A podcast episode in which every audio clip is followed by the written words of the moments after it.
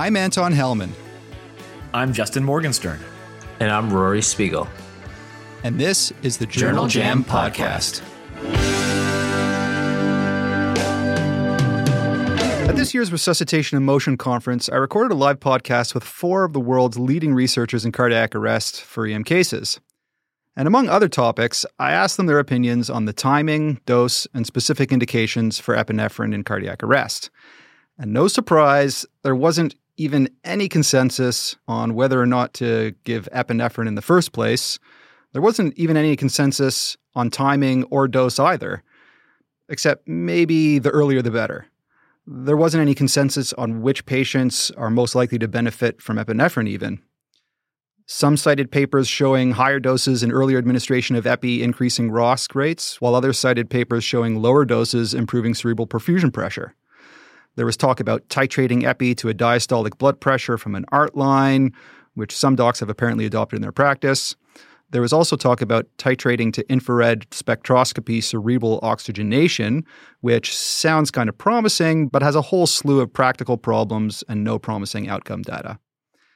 Now, this resuscitation in motion conference was held just before the huge Paramedic 2 trial, which was published in the New England Journal of Medicine. And I got to tell you, Paramedic 2 has sparked an explosion of activity in the foam world, which, of course, we're going to get to in this podcast. Now, all this aside, the big question remains Does epinephrine improve the chances of return of spontaneous circulation at the expense of the brain? In other words, while we know that epinephrine doubles rates of ROSC in all comers in cardiac arrest, there's never been robust evidence for long term improvements in neurological functional outcomes. So, are we saving lives or are we prolonging death?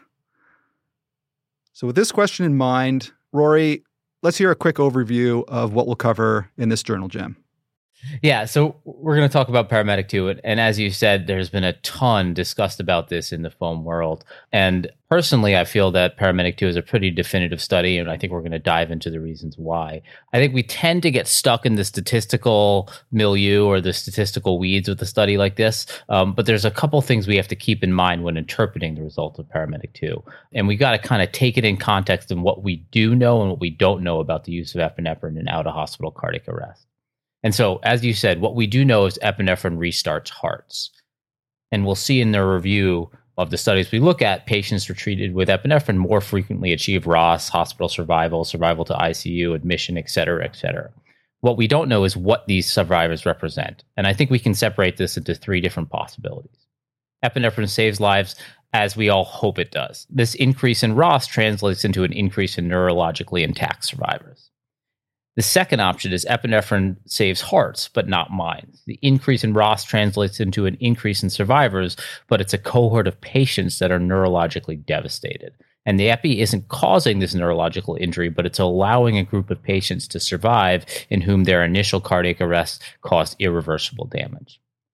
And the third option is epi saves lives, but it hurts minds the epinephrine may cause an increase in the rate of ROSC, but this is at a cost of decreased blood flow to the brain and is directly responsible for an increase in neurological injury.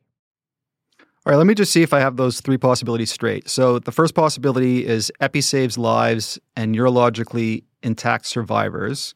The second possibility is epi saves lives, but it's too late to save brains. And then lastly, epi saves lives, but it actually directly hurts brains. Okay. So let's look at the literature to figure out which one of these is the most likely answer. Justin? Yeah, so we got a, a ton of data to get through here. There, there's some old observational data, a few RCTs, and obviously the paramedic trial itself. And then we can probably spend a little bit of time going into uh, a little bit of discussion on the timing and the dosing of epinephrine in cardiac arrest as well. All right. Well, let's start with the question of how do we know epi leads to increased rates of ROSC, hospital admission, and survival to discharge? Yeah, so we're going to dive into a few papers looking at this. Uh, the first is is a classic paper now in emergency medicine, the OPALS trial, which was published in the New England Journal in 2004.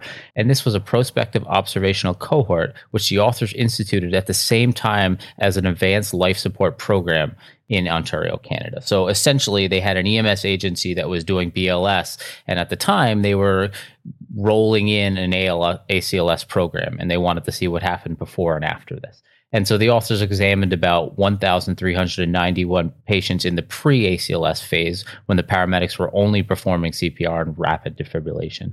And afterwards, they examined about 4,247 patients. They noted an increased rate in ROSC and survivors to hospital admissions in the patients ro- enrolled during the ACLS period, but they also noted no difference in survival to hospital discharge. Now, this wasn't an RCT, so there's lots of issues with the study. There might have been other changes during this period that caused a decrease in survival in the patients in the ACL group that distorts these results. Also, this wasn't an epi versus no epi study, but rather ACLS versus no ACLS. And so to isolate the benefits or harms of epi alone may be somewhat difficult. That being said, it was a large, well done study that seems to compare two fairly similar groups, and the authors were unable to find a benefit with the addition of ACLS to CPR and rapid defibrillation. All right. Well, yeah, for me, this study was one of the important ones that actually helped establish that the most important aspects of cardiac arrest care were chest compressions and rapid defib. You know, adding the ACLS protocol, which included epi, did increase ROSC rates and survival to admission, but not to hospital discharge. So, Justin, what, what's your take on this uh, OPAL study? Yeah, so the OPALS trial is a classic it, it isn't perfect, but we spent a ton of money to introduce ACLS across the province, and ACLS didn't help. In fact, you know, I always interpreted uh, this study as showing that it harmed patients because it put a bunch of patients into the hospital that had no chance of leaving. Now, there's actually another study with very similar methodology to OPALS that I somehow missed when it first came out. So, this is by Ong in the Annals of Emergency Medicine in 2007, and it's another before and after study.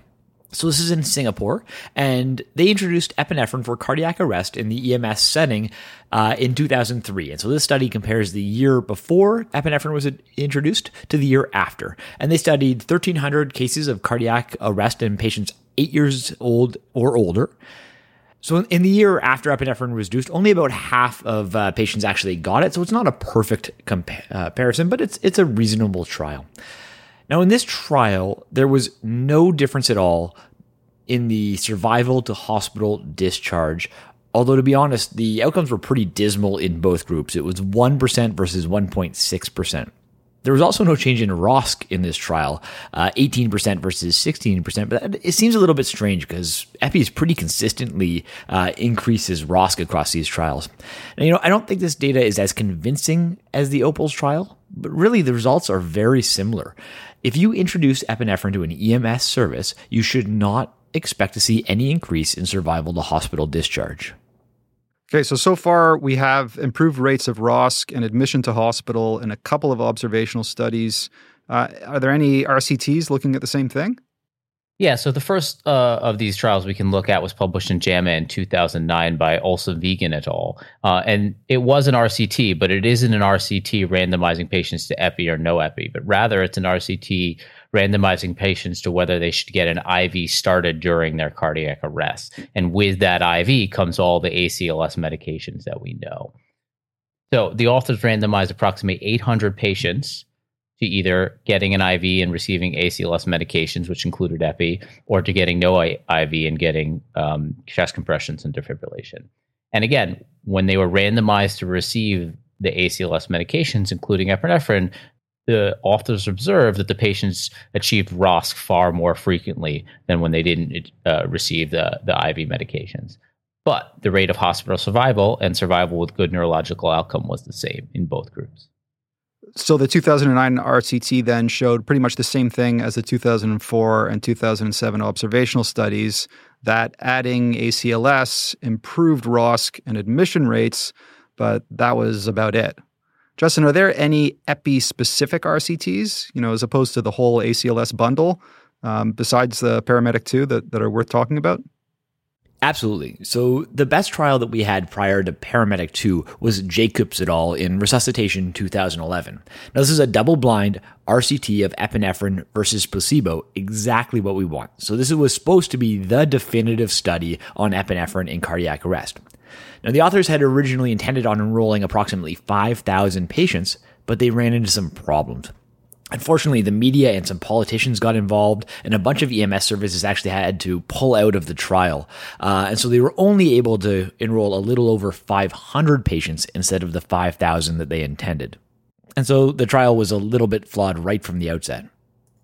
So, similar to previous trials that we discussed, these authors found that patients who received epinephrine did have much higher rates of ROSC than those patients who were randomized to placebo. But there was no difference in the rate of survival to hospital discharge. Now, unfortunately, like we said, they only got a tenth of the patients that they wanted. And there was a 2% difference between the two groups in terms of mortality. It was 2% in the placebo group and 4% in the epinephrine group. So this trial might have been underpowered. So instead of giving us the definitive study that we were hoping for, we've all just been left waiting for Paramedic 2 to come out. Okay, so it seems clear then that epi does lead to more ROSC and survival to hospital admission. There seems to be some conflicting data over survival overall, uh, which we can address when we talk about Paramedic 2. But why are we concerned it may lead to worse neurologic outcomes? Yeah, so to really answer that question, we have to get back into the observational data. And you might wonder, why bother with the observational data when we just had this big RCT that everybody's talking about?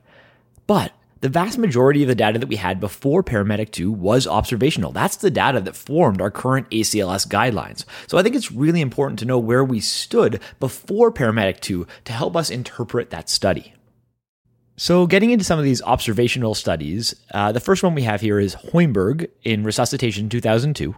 So, this trial is a big prospectively collected uh, database based out of Sweden. And between 1990 and 1995, they looked at almost 11,000 patients who had out of hospital cardiac arrest, and 42% of them had received epinephrine.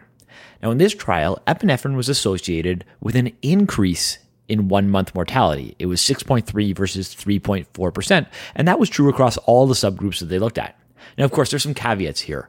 These groups don't look balanced at the outset. And, you know, this is data from the early 1990s, and ACLS protocols were pretty different back then.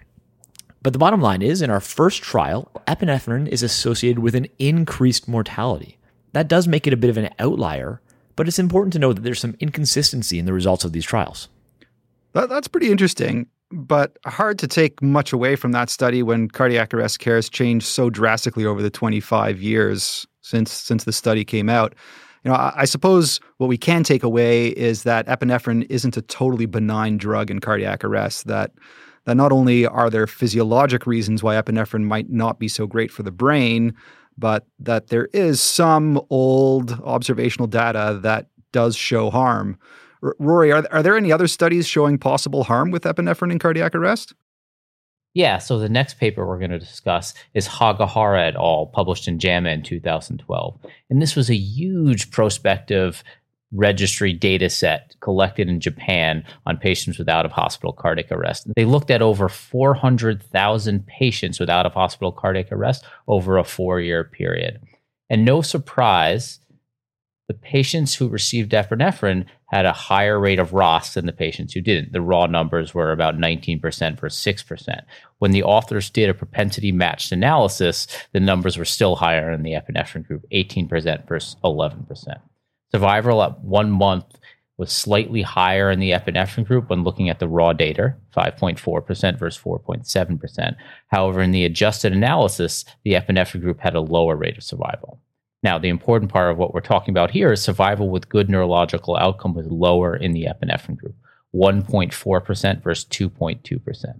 At first glance, despite an increase in ROSC, epinephrine might be causing neurological harm. However, this paper was far from perfect. These two groups were not balanced at all in some really important key um, factors, such as bystander CPR and shock rhythm, both of which suggest usually the patients are going to have a worse outcome. And there's definitely some selection bias going on, as epinephrine was very rarely used in this setting. Only about 15,000 patients were given epinephrine compared to over 400,000 patients who were not. So the big question is that when this big observational trial, are we really looking at two groups that are similar with everything except for receiving epinephrine? I would say no. I would say there's a lot of confounders here that are going to affect these results. Ah, the old confounding variables rearing their ugly heads. So, a really, really big registry, almost half a million patients showing worse one month survival with EPI, but hard to make conclusions because of the confounding variables. I guess, you know, suffice to say that there was a hint at possible harm from EPI. Justin, were there any other studies where they tried to minimize the confounding variables? Yeah, so this next paper is uh, actually from the same large Japanese registry. And you know, that's one of the problems when you look at this data. A lot of it comes from the exact same registries over and over again. But this paper is Nakahara in BMJ 2013. And this study also looks at adults without a hospital cardiac arrest. And this time they limited only to patients who had bystander witnessed arrest. Now, what makes this paper a little bit different from the last one is that they try to do propensity matching, uh, which means they take patients who were given epinephrine and they try to match them on a number of different variables, one to one, with patients who were not given epinephrine. That sounds pretty good. Yeah, you know, I'm not sure that it always works, but it's probably better than the straight observational data that we look at. So in this trial, they divided up into two different groups, just assuming that shockable rhythms are different from non-shockable rhythms. So, if you look at the group of patients who had a shockable arrest, epinephrine was associated with a higher rate of one month survival, but not a higher rate of neurologically intact survival. So, it was 17 versus 13% who were alive, but only 6% of both groups were alive with good neurologic outcomes. Now, if you look at the group of patients who had a non shockable rhythm, epinephrine was associated with a higher rate of one month survival, 4 versus 2%, not great numbers overall.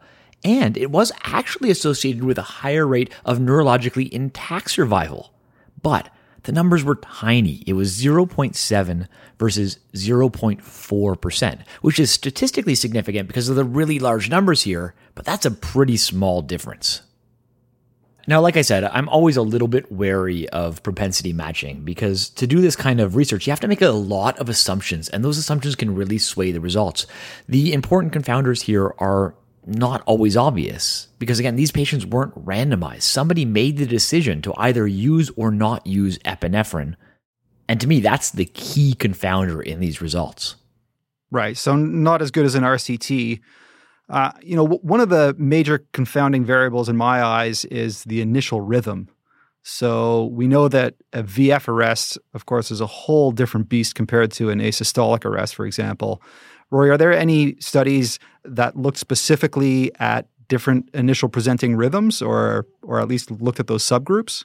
Yeah, there, so there was another one of these big studies out of the same Japanese registry by Goto et al., um, published in Critical Care Medicine in 2013, and it covers a similar time frame as the previous two studies. So I'm sure some of the same patients are included.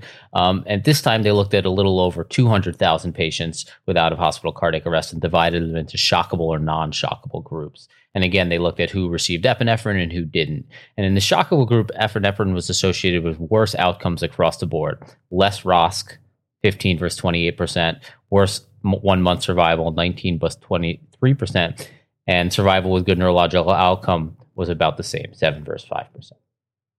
In the non shockable rhythm group, epinephrine was associated with more ROS, 19 versus 4%, and an increase in one month survival, three first two percent, but there was no difference in neurological outcome.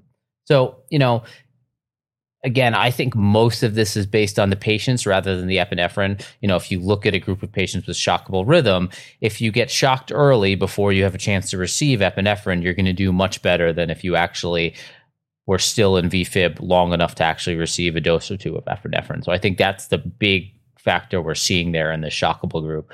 And um, in the non-shockable group, I think it's pretty clear that we're seeing what we're what we see always that you have an increased rate of ROSC, in possible increased rate of survival, but no difference in neurologically intact survival. All right, so we've talked a lot so far about ROSC, hospital admission rates, and survival to discharge. But again, what I really want to know is survival with good neurologic outcome. Uh, Justin, are there any observational data on how these patients' brains were doing in the long run before we get to uh, the Paramedic 2 trial? Yeah, so the final paper in this series of observational trials that we're looking to look at comparing epinephrine to no epinephrine is by Dumas in the Journal of the American College of Cardiology 2014. Now, this is another large cardiac arrest registry, this time from Paris. Now, this paper is a little bit different because this time they decided to only look at the patients who were admitted to hospital after ROSC, and really they were just interested in the neurologic outcomes of those patients. So, in the study, they included uh, just over 1,500 cardiac arrest patients, 73% of whom received epinephrine. Now, in the epinephrine group, only 17% of patients had a good neurologic outcome. And they were using something called the cerebral performance uh, category, and it was a score of one or two that was a good outcome. People, people can look that up. In the no epinephrine group, 63% had a good outcome. That's a huge difference. 17% with epinephrine, 63% without epinephrine. So once again, it really looks like epinephrine is causing harm from a neurologic standpoint. But this study does have flaws. The groups were not well matched. The group that didn't get epinephrine was more likely to have a shockable rhythm and a short resuscitation.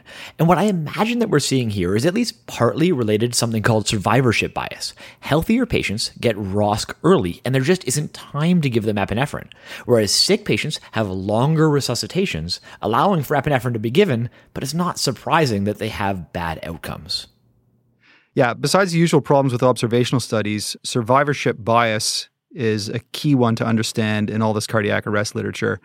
You know, it makes perfect sense to me that those who achieve ROSC within a few minutes from chest compressions and rapid defib would do a lot better than those who needed prolonged resuscitations with multiple doses of epi. So, keeping in mind survivorship bias and the confounding variables and all the other problems with observational studies, let's try to tidy things up a little bit here. What should we take away from all these observational trials? Yeah, so my personal takeaway, I think it was worthwhile to go through all these observational trials, but I think this observational data is just fundamentally flawed. It's not likely to answer the question that we want we, we want to ask, which is does epinephrine help our cardiac arrest patients? Because we're not comparing a group of patients who got epinephrine to a group of patients who didn't. What we're really comparing is a group of patients where the provider, a, a, trained clinician, either decided not to give epinephrine or was simply unable to, to a group of patients who got standard care. And that decision is key there are just so many potential confounders hidden in this data. You know, I could imagine that younger patients with shorter downtimes are more likely to get epinephrine because we definitely don't want to give up on those patients. On the other hand, older patients with multiple comorbidities might have a truncated resuscitation without epinephrine because their expectation of survival is so much lower at the outset. And if that's true, the difference could be entirely driven by the expected survival of patients before epinephrine was given rather than the epinephrine itself. On the other hand, you know, codes that run for a very long time are generally going to have a bad outcome. But the longer a code runs, the more likely it is that epinephrine is, is going to be given, which could make epinephrine look really bad. So, if you really pushed me here to, to come up with a final conclusion from the observational data, I think that the observational data shows a pretty clear association between epinephrine and ROSC. But there doesn't seem to be any real patient oriented benefit. And it's really hard to say because of the nature of the data, but I think that there's a signal that epinephrine could be causing neurologic harm. Yeah, so I, I, think Justin said it perfectly. And I think this data does frame what we know and what questions we hope Paramedic 2 would answer. Um, as you said, I think it's pretty clear through both the randomized control trial data and the observational data that giving epi leads to more ROSC. But the question is, in who and what are we actually achieving? Um, are these patients that we're actually going to get ROSC, get them through their hospital stay, and they're going to come out the other end getting back to the life they wanted to live? Or are we just flogging a, de- a, a heart on a patient who's going to go on to either die in the ICU or if they do survive their ICU stay, be neurologically devastated? Um, and I think what we want to answer from paramedic 2 is that was the 2% difference in survival that we saw in the jacobs trial was that an actual true survival that was that the jacobs trial was just too underpowered to identify? Or was it just random chance and what we're going to see in paramedic 2 is essentially no difference in survival? And then the next thing is is epinephrine actually causing neurological harm? Are we decreasing blood flow to the brain during the arrest period? And so if we do get them back we actually have less survivors in the end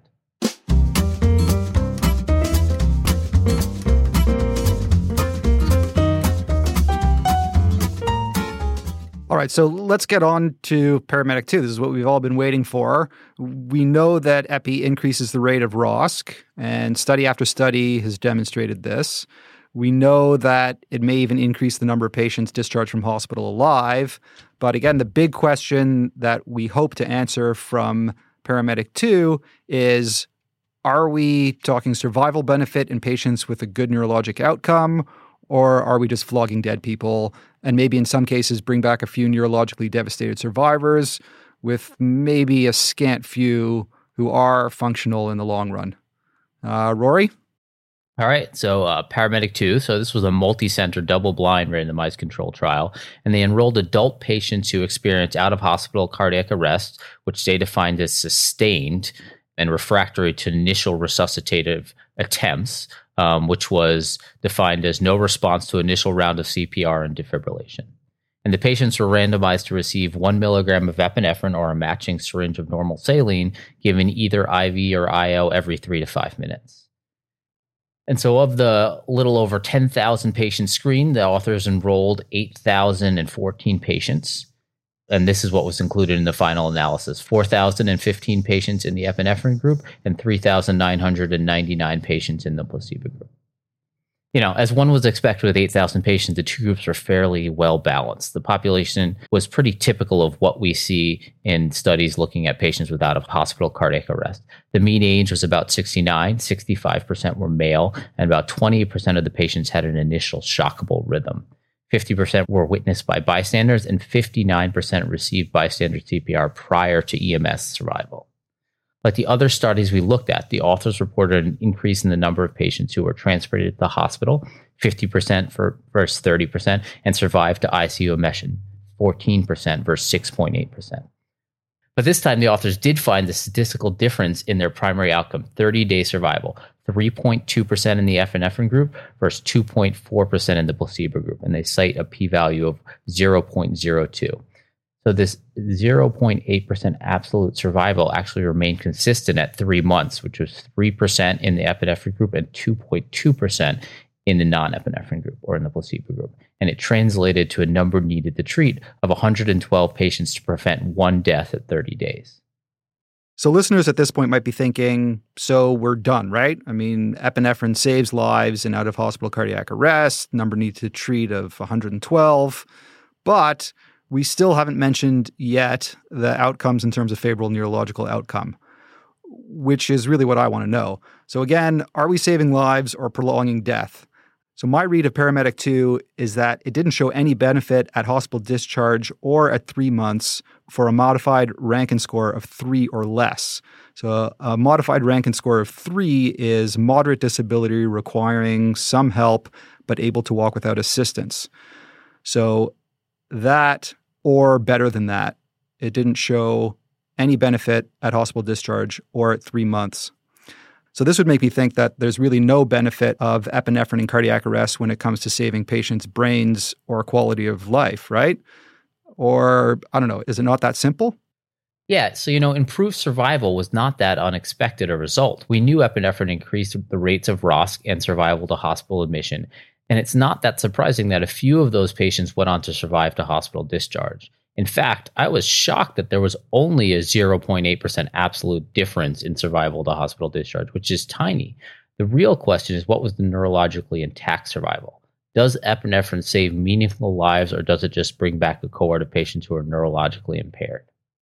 Yeah, and, you know that's really the key question. And when I read through this trial, you know, I keep I keep reading it through. I think there are a couple different ways that you can look at the numbers in this trial. There doesn't seem to be any doubt that some of the extra lives saved actually had a bad outcome.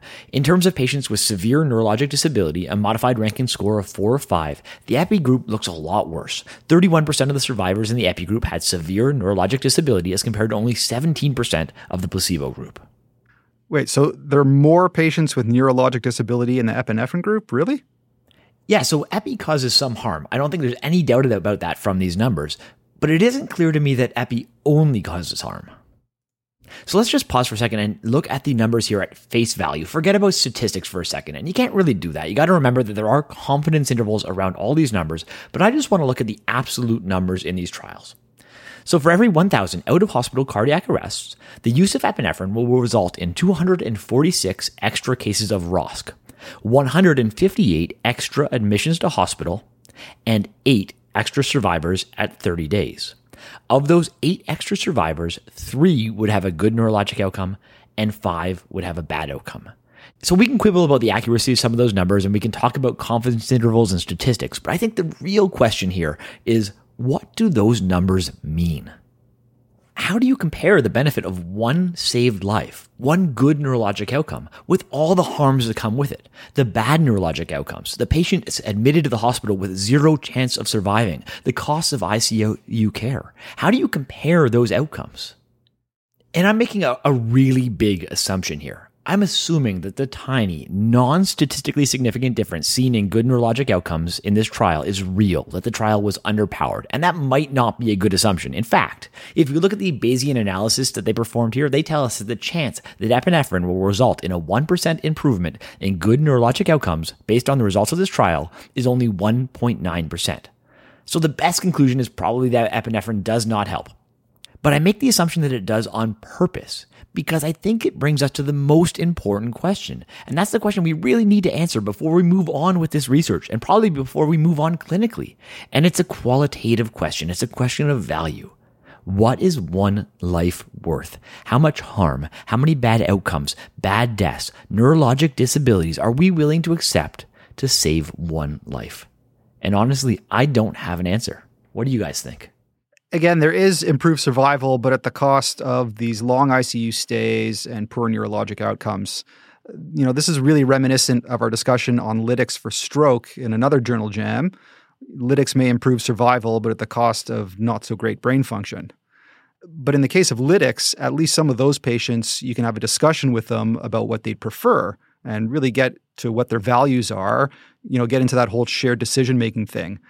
But in the cardiac arrest patient, of course, they're not really in a chatting mood, and there's no time to discuss things with the family in most cases. So this leaves us with societal values dictating what's right. And what societal values are exactly when it comes to weighing survival uh, with not so great neurologic function versus no survival at all, uh, I don't think we'll really ever know. You know, on the one hand, some would argue that all lives are precious and we should try to save lives at all costs.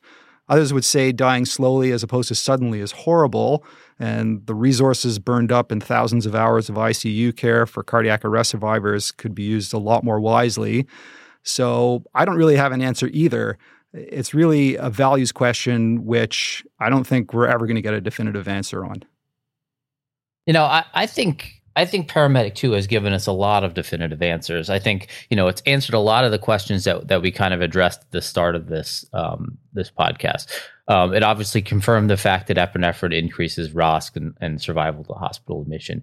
It also confirmed the fact that, you know, the, the Jacob study um, overestimated the survival to hospital discharge and, and the true survival is is minuscule. Less than 1% increase in survival to hospital discharge a tiny tiny amount. Um, as far as survival with good neurological outcome you know i'm i'm inclined to say this is this is a completely negative study. Um, you know you could you could suggest that it might be uh, underpowered to detect a tiny, tiny survival. But you could say that about any study, you know, and it's a way to suggest that no study is good enough power to answer the question we want. If there is a difference, it's so, so small and it comes at the cost of so many resources that it cannot be clinically important. So, you know, from that standpoint, I think I think paramedic does answer most of the questions that we wanted it to. And I think it's a fairly negative study suggesting that epinephrine really doesn't provide much um, for our patients in out of hospital cardiac arrest. Yeah, you know, I would get back to what you were saying, Anton. Maybe the best part of the study, and this is a great study, but maybe the best part for me is that before they started, they actually surveyed just normal people, potential patients, about what the most important outcomes were to them. And people are clear. The thing that matters to them is not just survival, but it's a good functional survival. It's survival with good neurologic outcomes. So even though these value questions can't really be answered in an RCT type scenario, I, I do think that there, there, there are questions that we should approach through qualitative research. There, are questions that we should explore because they're questions that shouldn't just be left to the treating physician day of. I think the other thing, if you if you actually ask clinicians before this study came out, if they took an eight thousand patient study and found that whatever trial drug, we can use epinephrine for this, but let's say whatever magical drug we want to use, found a less than 1% survival benefit and no difference in neurologically intact survival, I don't think I think to a person everyone would say that's a negative study. But all of a sudden we see a p value that happens to be statistically significant and now we're debating over these minuscule numbers.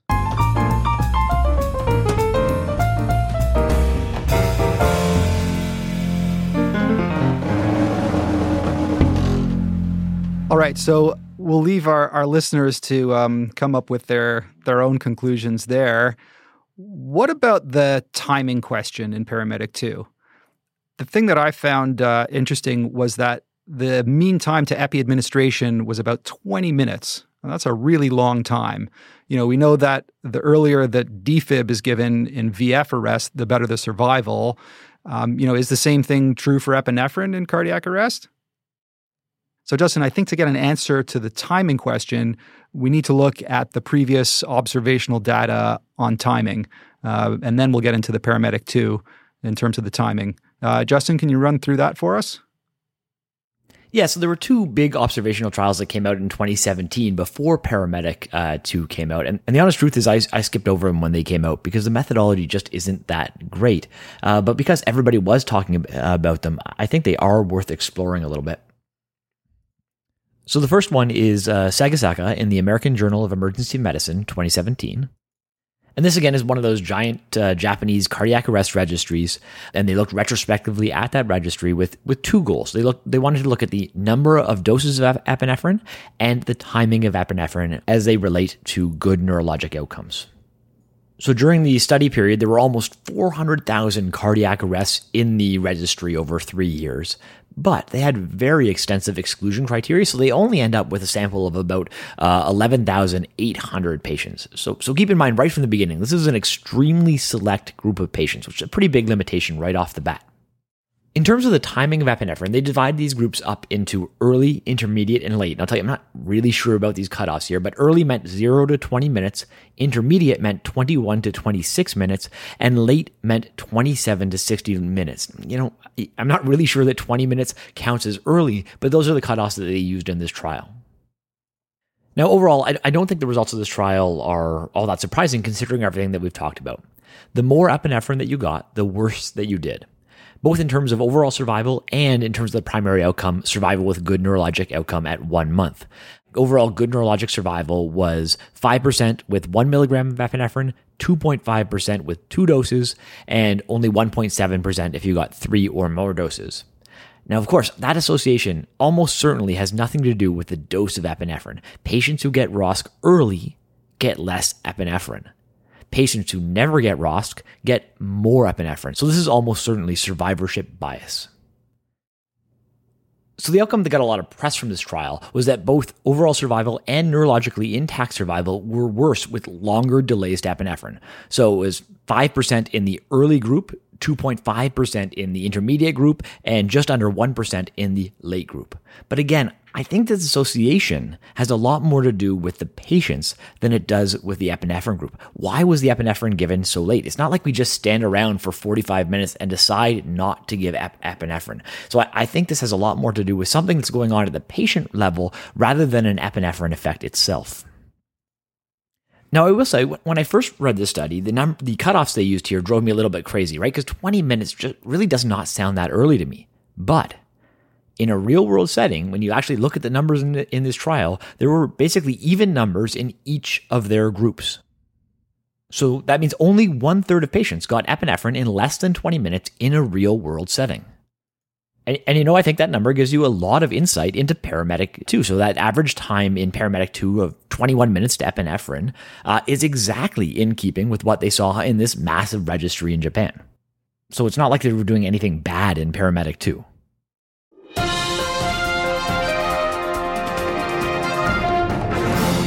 So the other paper, which is very similar to the one that Justin just talked about in regards to timing and epinephrine, with Ueta et al. published in the American Journal of Emergency Medicine in 2017. And yes, this was another big retrospective look at this Japanese uh, cardiac arrest registry.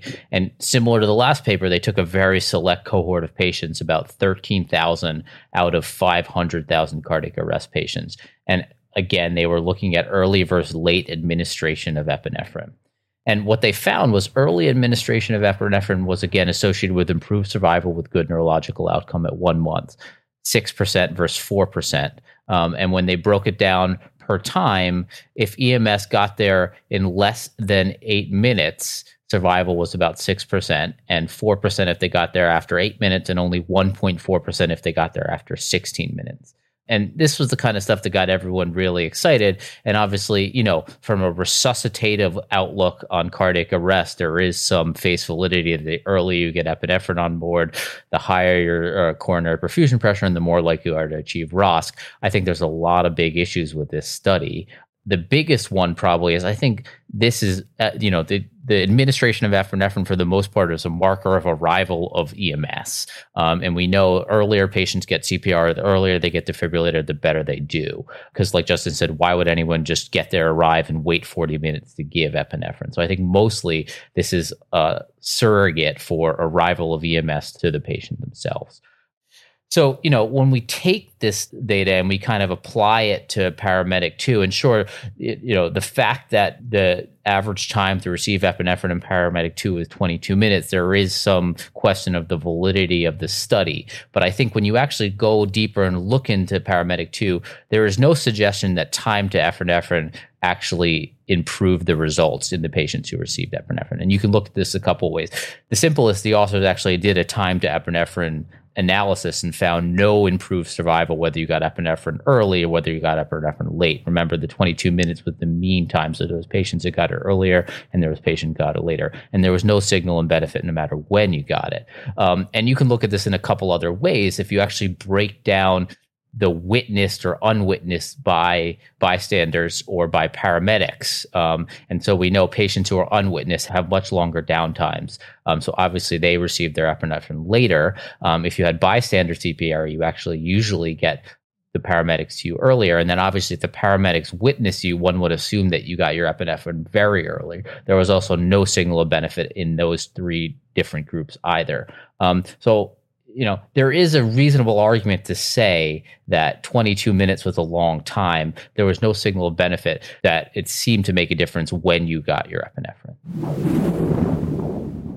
Okay, so that's the timing issue. The second issue is dosing. So, you know, the standard ACLS protocol calls for one milligram of EpiQ, three to five minutes for all comers, but we don't really know if that's the best dose. Should we be giving less?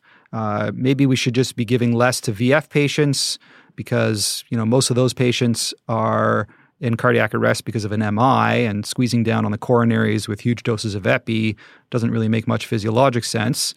Maybe we should be giving less epi just for VF patients and more for other patients. You know, maybe we should be dosing epi according to physiologic need based on diastolic blood pressure from an art line or from end tidal CO2 or maybe from near infrared spectroscopy headband. So, coming back to the Paramedic 2 trial, did it tell us anything about epi dosing? Yeah, you know, this one's always been a little bit of a strange one uh, for me. So, if, if you have a patient in PEA, we give one milligram of epinephrine IV push. But if you waited just 20 seconds and had a pulse check, and now the patient had a pulse, if you give a milligram now, you are way below the standard of care you know, we don't give a milligram to a patient with a pulse. That dichotomy doesn't make a lot of sense to me. But, you know, maybe before we jump into the paramedic 2 trial, it, it might be worth backing up for a little bit of a historical perspective. Because, you know, there was a time when high dose epinephrine was all the rage. And people were using doses between, you know, 7 and 15 milligrams at a time. And I guess we could go through all the individual papers, but it's probably not overly worthwhile. If anyone's really interested, I will include them on the blog post that always goes with the uh, podcast. Uh, but I think for our purposes, it's probably good enough just to look at a systematic review and meta analysis that asked this question. Uh, and the paper I'm referring to is by Lin in Resuscitation 2014. And in their meta analysis, high dose epinephrine resulted in more ROSC and increase in survival to hospital admission. However, there were no differences in survival to discharge or good neurologic outcome. So to me, going to a higher dose sounds a lot like just using any epinephrine at all. It increases ROSC, but it doesn't improve patient oriented outcomes. Yeah, so when you keep that in mind, you can kind of look at paramedic 2 and the question they're asking was one milligram epinephrine empirically the right dose? And, and, you know, the short answers we'll never really know until you do a study where you either titrate your epinephrine dosing to physiological numbers. But we do know one do, one milligram epinephrine, epinephrine empirically is essentially no different placebo. We also know from this historical data that more epinephrine isn't better. So the only really way, at least from a, an empirical standpoint, you could say is, hey, maybe less epinephrine, 0.5 milligrams would be better than one milligram of epinephrine. I'm not really sure that that's really a you know a train of research that's going to bring us any better outcomes. You know, at least from my look on this data, there was no benefit to giving the epinephrine from a standpoint of increasing the, the rate of neurologically intact survivors. In fact, there was no benefit to giving more epinephrine, even though you had more ROSC.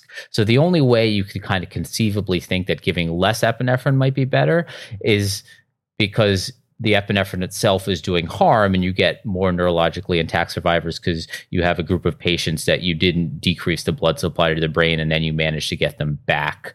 At least from my look at paramedic 2 when you look at the the shift in outcomes the patients that seem to have an increase in neurologically devastating outcomes seem to be coming from the fact that more patients survived in the epinephrine group. So you shifted patients who would be otherwise dead to being neurologically devastated. There didn't seem to be really much of a shift from neurologically intact to worse neurological outcomes. So I don't think simply by decreasing your empiric dose of epinephrine, you're going to have better outcomes because you've now salvaged some neurologically intact patients. So I think the only question we have left, we know that higher dose epinephrine is not better than standard dose epinephrine. We know that standard dose epinephrine is essentially no better than no epinephrine. The only question I think we have left unanswered is physiologically titrated epinephrine, is that better than no epinephrine, or is that better than one milligram of epinephrine every three to five minutes? Yeah, and I totally agree with all that. I think one of the important things to keep in mind is that cardiac arrest really isn't just one disease. VF and PEA are are very different. And if you think about the PEA, where you put an ultrasound on the chest and the heart is squeezing, you can see it beating. We define PEA basically on I can't feel a pulse with my fingers, which I have to say is, is one of the least accurate tools, one of these least accurate instruments that I use in all of medicine. So, you know, if, if this patient had a blood pressure of 40 on 20 and I could feel a pulse, I'd be running a an infusion of epinephrine, you know, maybe 20 mics per, per minute. Not that that has great evidence either, but I'm not going to be a, a, a, nihilist. I need to treat this patient with, with something, but the dosing range is about, you know, 5, 10, 20 micrograms per minute of epinephrine. Now you take that exact same patient, and if I just happen not to be able to feel the pulse with my finger, I'm going to transition from 20 micrograms to 1,000 micrograms pushed. That seems a little bit crazy. So I do think that there's probably going to be a role uh, for using vasopressors and epinephrine being being one of them in these PEA patients, who I, I, think we probably should just be referring to as profound shock rather than relying so much on on feeling a pulse. Uh, and the idea would be: do we use a vasopressor as a temporizing agent while we search for the underlying cause of their shock? So I do think overall there's going to be some clinical judgment uh, here. You know, I, I, think you're going to have to do something while you search for the underlying cause and, and, and hopefully treat it. So it probably doesn't help us to just talk about all cardiac arrests as if they're all exactly the same. But I do think that the idea of just empirically pushing one milligram of epinephrine in every single cardiac arrest as if they're all the same uh, is probably pretty much dead after this trial. And you know, I think that leads to a bigger question. And the question is why have all these epinephrine studies failed? And in fact, why has every RCT examined any resuscitative technique in, uh, in out of hospital cardiac arrest failed. And I think maybe it's a flaw in our outlook or our model on cardiac arrest. I think we have to start moving away from this resuscitative model or, you know, the fact that if we can increase this coronary perfusion pressure, we can bring these patients back. I think we have to more focus on kind of what the evidence really suggests is beneficial. I mean, every study that you've ever looked at that's found the benefit, whether that's, you know, doing CPR and defibrillation in casinos or the recent paper published in the New England Journal of Medicine where they brought brought AEDs to road races and did rapid defibrillation or any of the other studies, it's been a bridging to a definitive therapy that has really shown a difference. In this case, doing CPR until you could bridge them to a shock. And I think we kind of have to move more to a model like that, whether it is simple defibrillation or, you know, in these bigger centers, moving towards an ECMO kind of model. But understanding that you are not going to resuscitate these people by just simply giving more epinephrine and getting their coronary perfusion pressure back better or doing better CPR with these mechanical devices. And that in of itself is not going to save patients. It's simply a bridge to something else that we can do. All right. So, guys, next time you have a patient that comes in in cardiac arrest, let's say it's a 55 year old female who collapsed at home and they roll into your resuscitation bay um, at minute 20. They've had uh, three shocks, uh, no return of, of spontaneous circulation, and they've had one dose of epi, let's say. What are you going to do? Are you going to use epi? Not use epi? What are you going to do clinically the next time you see a cardiac arrest patient? So for me, the simple answer is no. I don't want to be using epinephrine, but I think it's probably a little more complex than that. Resuscitation is a team sport, and we definitely should not be debating literature while doing chest compressions on a cardiac arrest patient. So if, if epinephrine happens to get pushed in that at that setting, I'm not going to get incredibly upset about it. I, I, think this needs to be tackled at a at a much larger uh, setting, uh, at a hospital level at least. But you know, hopefully, ILCOR will update their guidelines when they when they meet again this this year based on this new evidence. But at, at an individual level, if I had if I had my choice, reading this data, I think that epinephrine is probably more likely to do harm than good. Yeah, I, I, think you have to look at this from two perspectives. You have to look at it from the patient level perspective. What do you do for the patient at that time in that moment? And the other perspective is is how do we view these patients in refractory arrest that are otherwise salvageable? Um, and looking at it at that point, I mean, this patient you've outlined is a VFib patient in refractory arrest, and once they've reached you in the emergency department, the survival with standard resuscitation methods is pretty dismal. Um, and I think you know this study would suggest epinephrine is not adding on to that at all. And so I think we have to move forward and start asking how else can we get these patients back with good neurological outcome and kind of shift our research and our evaluation to other methods, such as putting them on mechanical device and taking them to the cath lab or doing ECPR or something of sorts. From an individual level, I'm somewhat on the same page as Justin. I think, you know, you resuscitate the patient as you can with the resources you have at the time. I used to be somewhat kind of wishy-washy about giving epinephrine and, you know, if people wanted to give it and I didn't have, let's say, ECPR at the site I was working, so I wasn't actively moving them to another form of information, I thought, what's the harm? Let's give it. But after Paramedic 2, I've kind of become a little more militaristic about this. I think there's pretty good signs of harm, whether that's from a, um, a resource of a of, of an individual hospital or towards society. I think this is the exact patient that epinephrine is going to cause harm. You're in refractory arrest and you're going to cause to bring someone back who, who you wouldn't otherwise want to bring back. So I, I'm a little more militant about not giving epinephrine to these patients. Well, you know, I, th- I think we still have a long way to go with epinephrine research.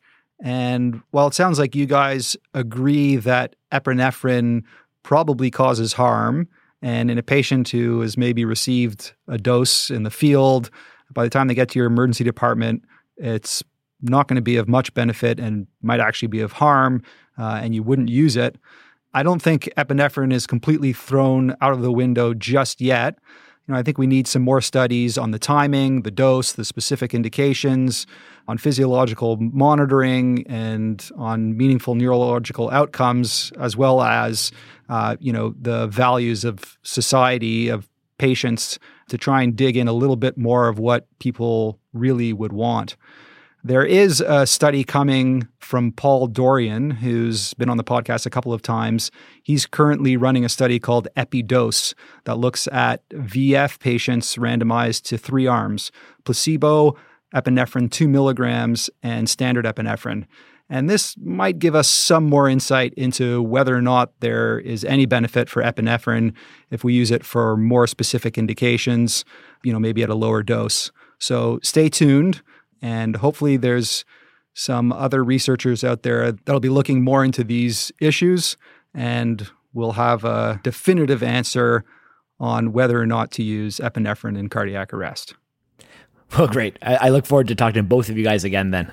Yeah, same here. I just couldn't hold myself back from announcing upcoming in early 2019, ready for it, a new EM Cases kind of podcast.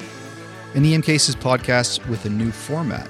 An EM Cases podcast that brings together the brightest minds in EM in a different way than the main episode podcasts or the Journal Jam podcasts. And the new podcast on EM Cases is going to be called EM Quickies. EM Quickies will deliver a series of practice changing nuggets of gold in quick five minute segments from a variety of experts in their particular field. More details to follow.